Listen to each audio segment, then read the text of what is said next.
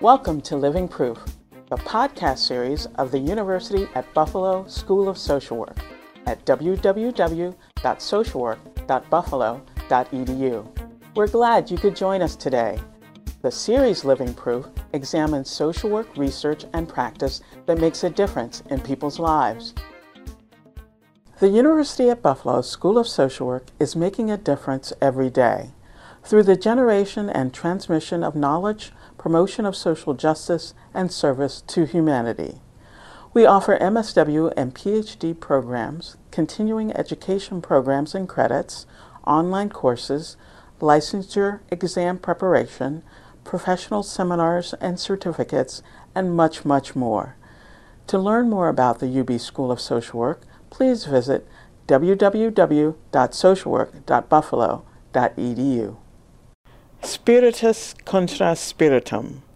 These are the words of Carl Gustav Jung to Bill W., founder of Alcoholics Anonymous. Alcohol in Latin is spiritus, and Jung reasoned that because we use the same word for the highest religious experience as well as for the most depraving poison, the thirst for alcohol should be battled with a thirst for God. Is recovery from alcoholism related to spirituality? Today's guest is finding out. Dr. Elizabeth Robinson is a research assistant professor at the University of Michigan Addiction Research Center, where she carries out research on spiritual and religious change associated with recovery from alcohol problems. She has more than 20 years of social science research experience on such topics as substance abuse treatment seekers, family stress and coping with mental illness, gender and schizophrenia, and supportive health education. Her current work includes a study of long term changes in spirituality after individuals enter treatment for alcohol dependence, as well as a study of experiences of spiritual transformation in early recovery. Dr. Robinson also works with treatment centers on ways to incorporate meditation into depression and substance abuse treatment and the role of spirituality in recovery from substance abuse and dependence. Peter Sobota, clinical assistant professor at the University at Buffalo School of Social Work, spoke with Dr. Robinson by telephone. Hi, Libby. Thank you for agreeing to do one of our podcasts. And I'm going to start with kind of a, an odd question, if I may. This is the honest truth. Last night, I had dinner with a physician from the West Coast who works in an addiction center and he's an addiction specialist. So I, I actually told him that I was going to be interviewing another professional for, you know, research and treatment in alcoholism. And he responded very quickly by telling me that alcoholism is a, a brain disease and that it has biological and psychological and social consequences. So, given that, and our listeners can't see my face as I smile when I say this, given that, why do people need to find God to recover from alcoholism? Well, that's a really good question. I, I don't know that everybody does, mm-hmm. everybody who is in recovery, and that's one of the questions that I would like to, one of the things I would like to document is the extent to which there are some people who recover without a spiritual religious change. Mm-hmm. Um, we know that AA is effective in helping people, and it's de- very definitely a spiritual program. And we know that most that most treatment professionals also think it's important. Mm-hmm. And Carl Jung thought it was important, and you know, so there are a lot of people who think it's important that because they see it as a as a spiritual crisis, if you want to think of it that way. Mm-hmm. Um, I think of it more that spirituality and religiousness can provide people in recovery with uh, support for what they're trying to do. They're mm-hmm. trying to turn their lives around and really recover literally from uh, sometimes a, a, rather deep hole that they've gotten themselves into. And it requires a lot of strength and persistence. And I think uh, a spiritual or religious life can provide some of that. I noticed that you used spiritual and religious, assuming they're not the same thing. And I'm going to ask you to talk about that in a, in a little bit. But before I ask you to do that, how did you get interested in this topic or at least aspect of chemical dependency? Well, I've always been interested in issues of spirituality and religiousness. My dad was a minister. Developing a meditation practice has been a very important part of my my life. And I've always been intrigued by this, but I've also been very very aware that, you know, one man's spirituality is another man's atheism kind of, you know. Mm-hmm. Um, and there's so there's a lot of disagreement about just exactly what is spirituality and religiousness. And so when I found out that NIAAA, the National Institute on Alcohol Abuse and Alcoholism, was sponsoring a conference in 1999 on studying spirituality and alcohol, that was the title of the conference, I talked my way into the conference and learned a lot about what was going on and got the sense that they were going to try to fund some studies around this. Mm-hmm. And was uh, very intrigued by that. And at that point, I was a, a postdoc a postdoctoral fellow at the University of Michigan Addiction Research Center, and so had access to clients, to people with addictions who were in who were in treatment. I had access to staff, and so was in a good position to to study this phenomena. Actually, before we go any further, it sounds like we probably should not make any assumptions and probably make sure that we're on the same page. So, would would you give us your take on for example, maybe the, even the difference between spirituality and religion? Well, I think that anybody who ventures into research uh, in any area needs to be prepared to define their terms and how how do you, what do you mean by X, you know? Mm-hmm. And that was one of the first things that we did when we started this this work. Um, and I see spirituality as a person's feelings, thoughts, experiences, behaviors that arise from their desire to find the sacredness in life that is ultimate reality, a divine being, transcendent truth. Whereas I think of religion more as the social context of that search and connection to those kinds of sacred issues. And so it's much more institutions, much more rituals and prescribed behaviors, sometimes tied to a particular cultural context. One of the reasons that it's important to distinguish this is because it turns out to be important when you're studying people with alcohol problems because for them there's a big difference. You need to have measures and as well as just sort of a mindset that people may be down on religion, but they may still want to nurture their spirituality. Yeah, I think th- that's very much my limited experience um, in the practice world, but also even in academia.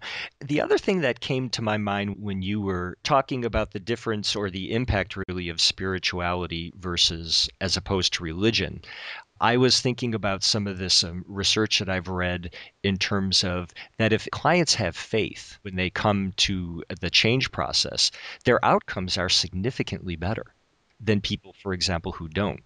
And then it's a kind of the flip side of that is clinicians who have faith in their client's ability to change.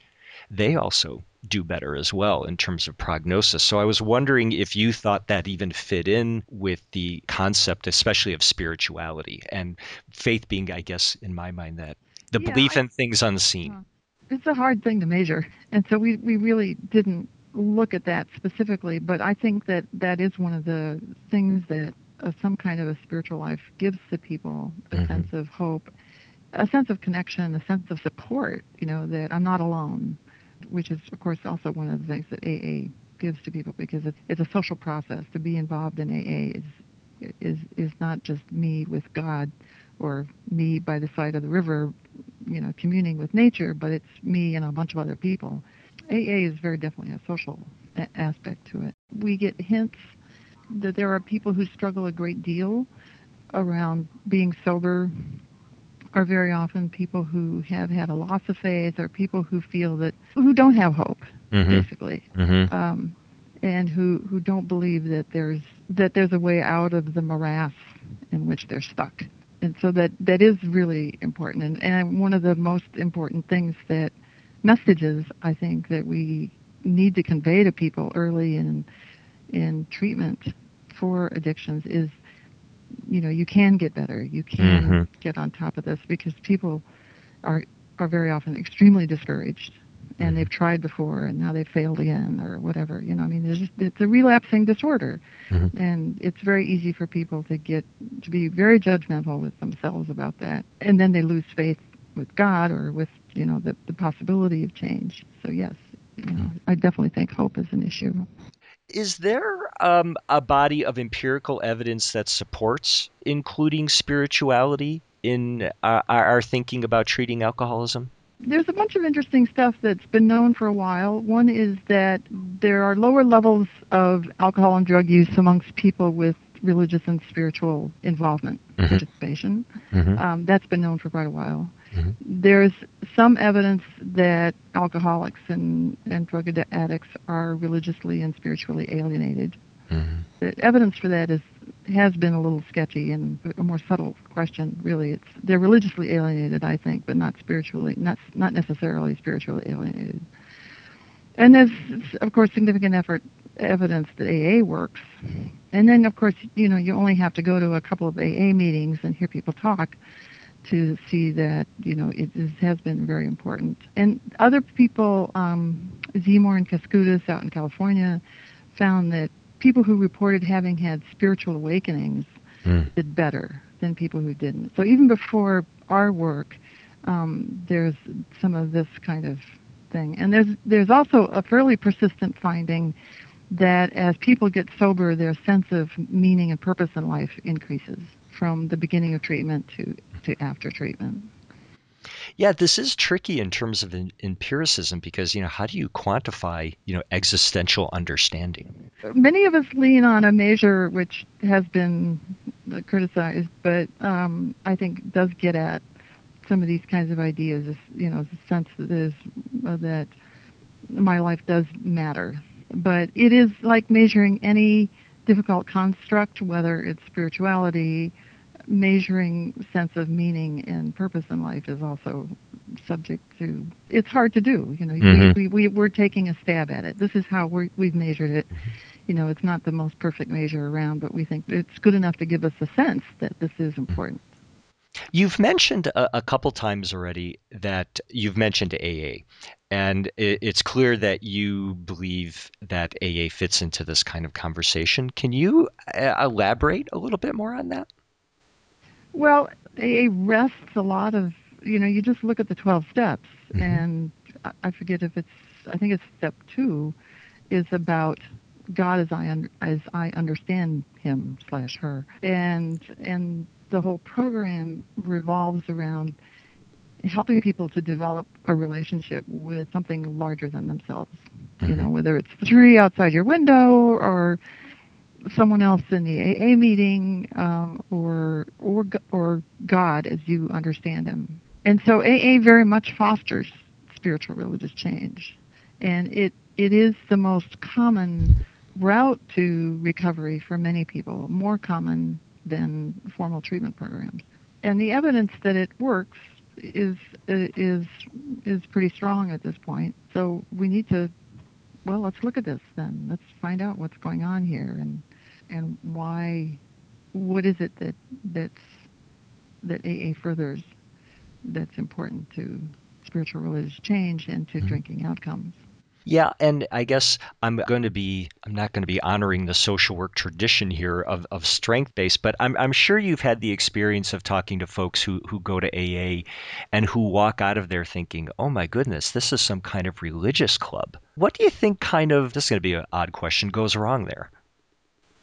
Well, sometimes I think it's. I mean, there, there are some people who who are so alienated from religion and spirituality that they they find it uncomfortably cult-like. And I think there are, you know, there is some evidence that there may be some AA groups that are a little rigid out there and mm-hmm. and that get into kind of a cult-like mentality where this is this is the only way to go, and if you drop out of AA, you're going to you're going to fail in your recovery and that kind of stuff. And I that's not helpful. A very unhelpful strategy for AA groups to espouse, but it's fairly common.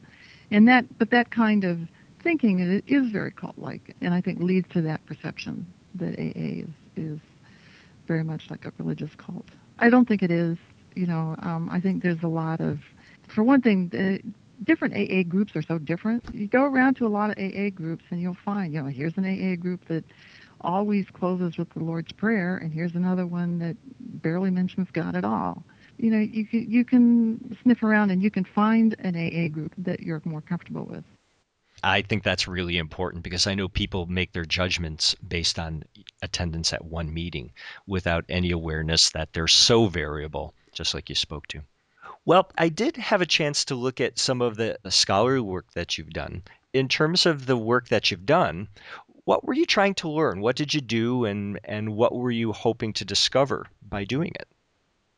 The questions that, that I aims that I had when I wrote these proposals and got funding for them from our National Institute of Health was first, does spirituality and religiousness change over time amongst alcoholics? Are those changes associated with people drinking less? And you know, and how does AA contribute to that change? Part of it was I was working in a treatment setting where spiritual religious change was perceived as really critical mm. to recovery, and I wanted to find out if that was indeed true. How critical is it to recovery? Mm-hmm. And we are we are finding that it's very common, even amongst even if you factor out the extent to which people are involved in AA, it it changes and it seems to be important in people drinking less. Mm-hmm. And there, so there, so there's more ways to nurture your spirituality and recovery to support your recovery than going to AA, and that's kind of an interesting finding. But that's basically what we wanted to look at. We wanted to document whether or not spirituality and religiousness changed, and whether or not those changes had any relationship to AA involvement and to drinking. I guess just to bring it around one more time, uh-huh. and you discovered? Um, well, well, we discovered that spirituality and religiousness does change over time, e- even amongst those who aren't totally sober. And mm. we find that one of the things that changes quite a mm. bit is people's sense of uh, forgiveness.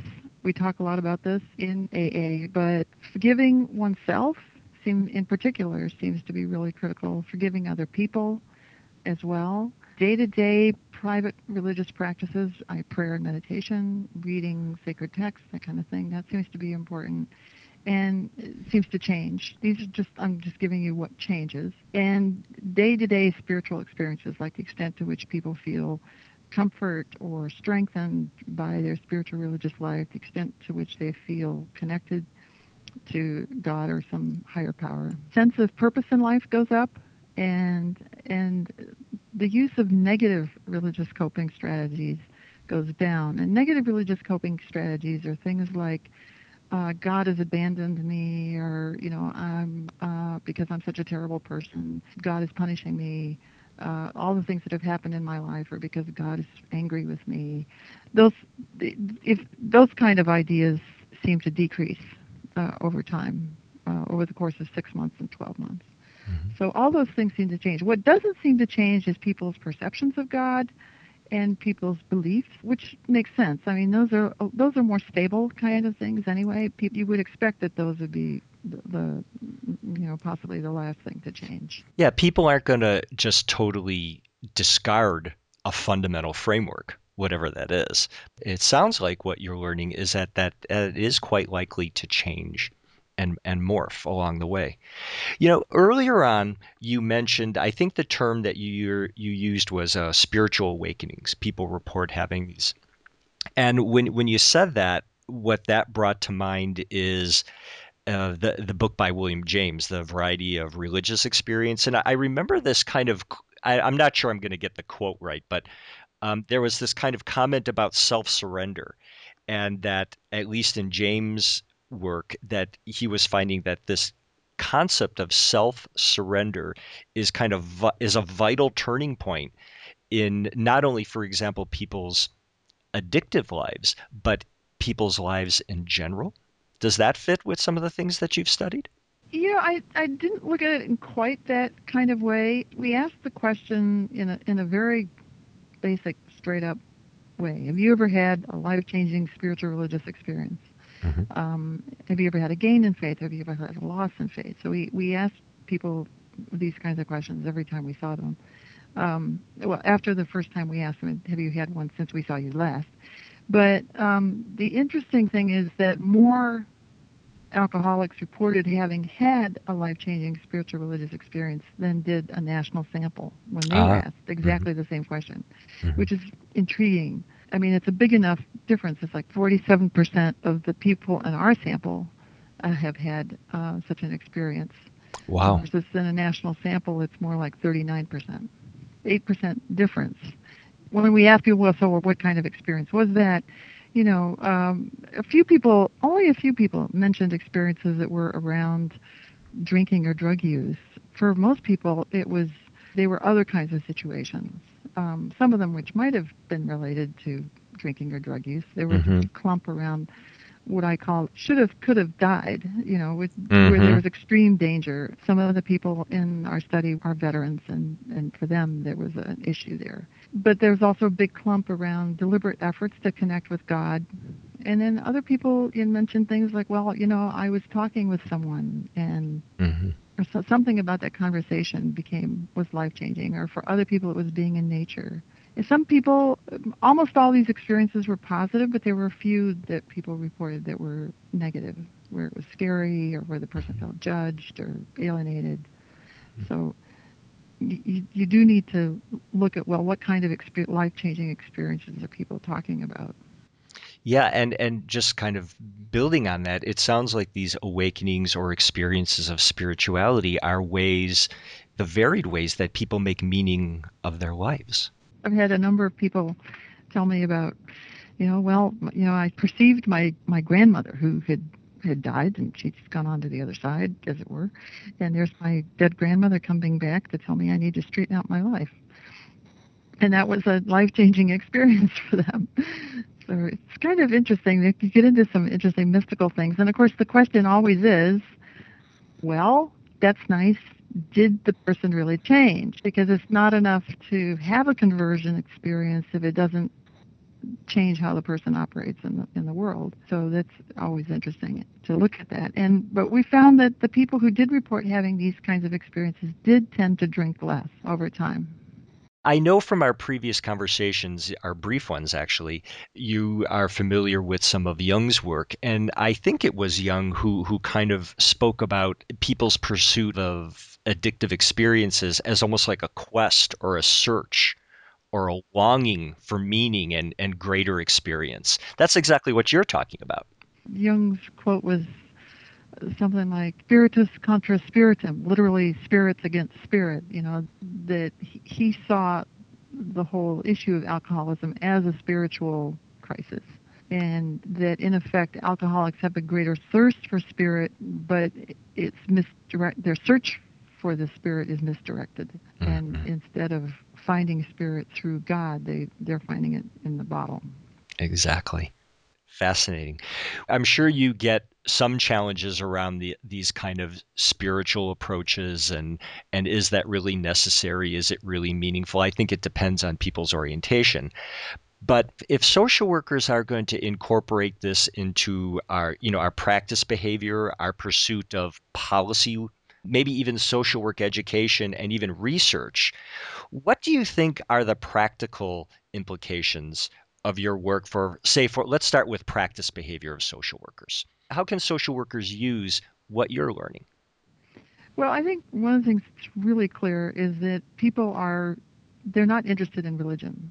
Mm-hmm. So if one comes at this from a particular religious standpoint, you're going to run into a lot of resistance. It's not going to work. You need to take a much broader kind of perspective and and see it as a spiritual quest and supporting people's spiritual quests and not trying to push them toward a specific religious tradition Mm-hmm. not even toward AA specifically, you know, but you know whatever nurtures that person's spirituality. And but part of one of the things that we don't do very often in social work, I know that there are some who do, and which is great.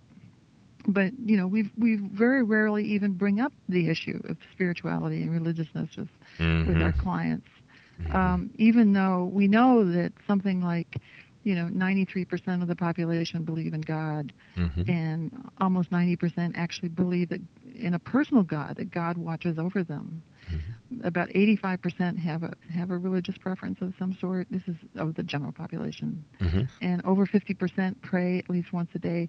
But we kind of ignore this so often. I think when we're working with a client, no matter what the uh, presenting problem is, and and I think we we need to figure out how to be open to the topic without dictating in any way what particular perspective person should have you know because there aren't any shoulds and oughts here.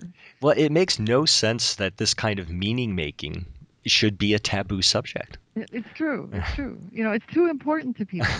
And yet we've we've created a psychotherapies that have no relationship to to, people's fundamental meaning uh, Mm-hmm. issues of meaning in Mhm. their lives Mm-hmm.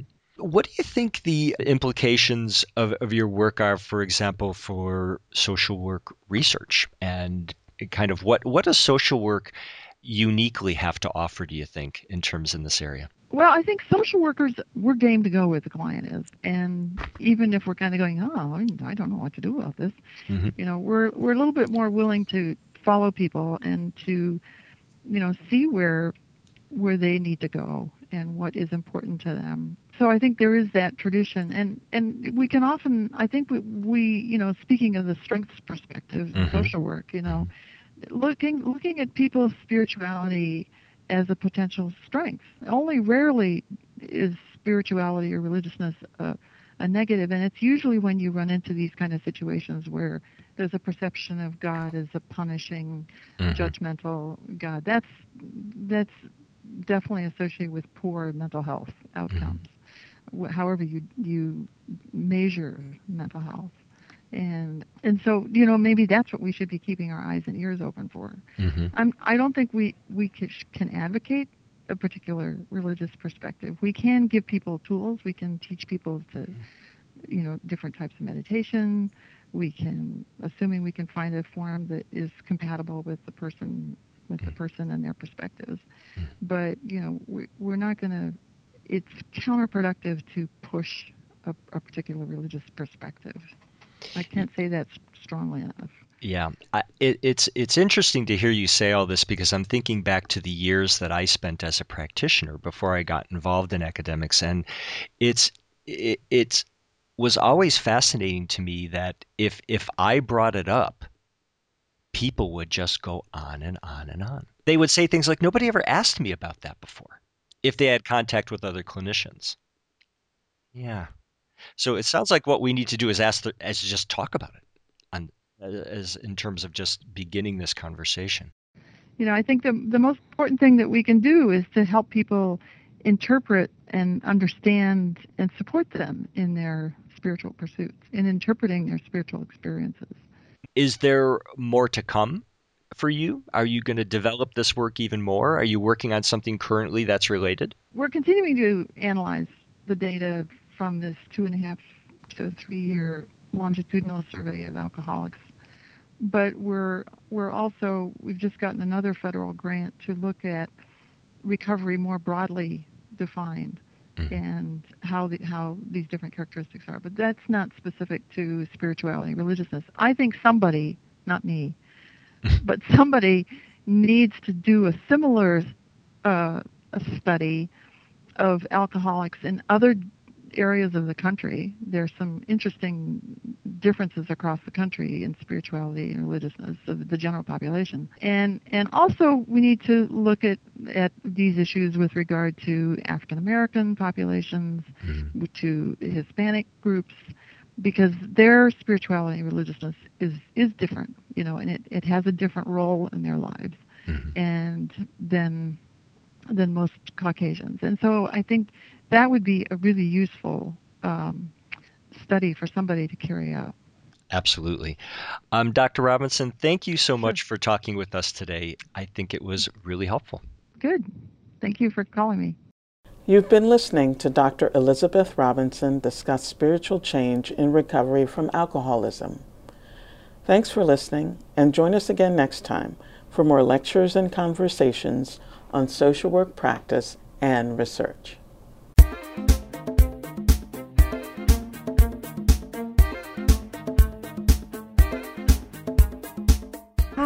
I'm Nancy Smyth, Professor and Dean at the University at Buffalo School of Social Work. Thanks for listening to our podcast. For more information about who we are, our history, our programs, and what we do, we invite you to visit our website at www.socialwork.buffalo.edu. At UB, we are living proof that social work makes a difference in people's lives.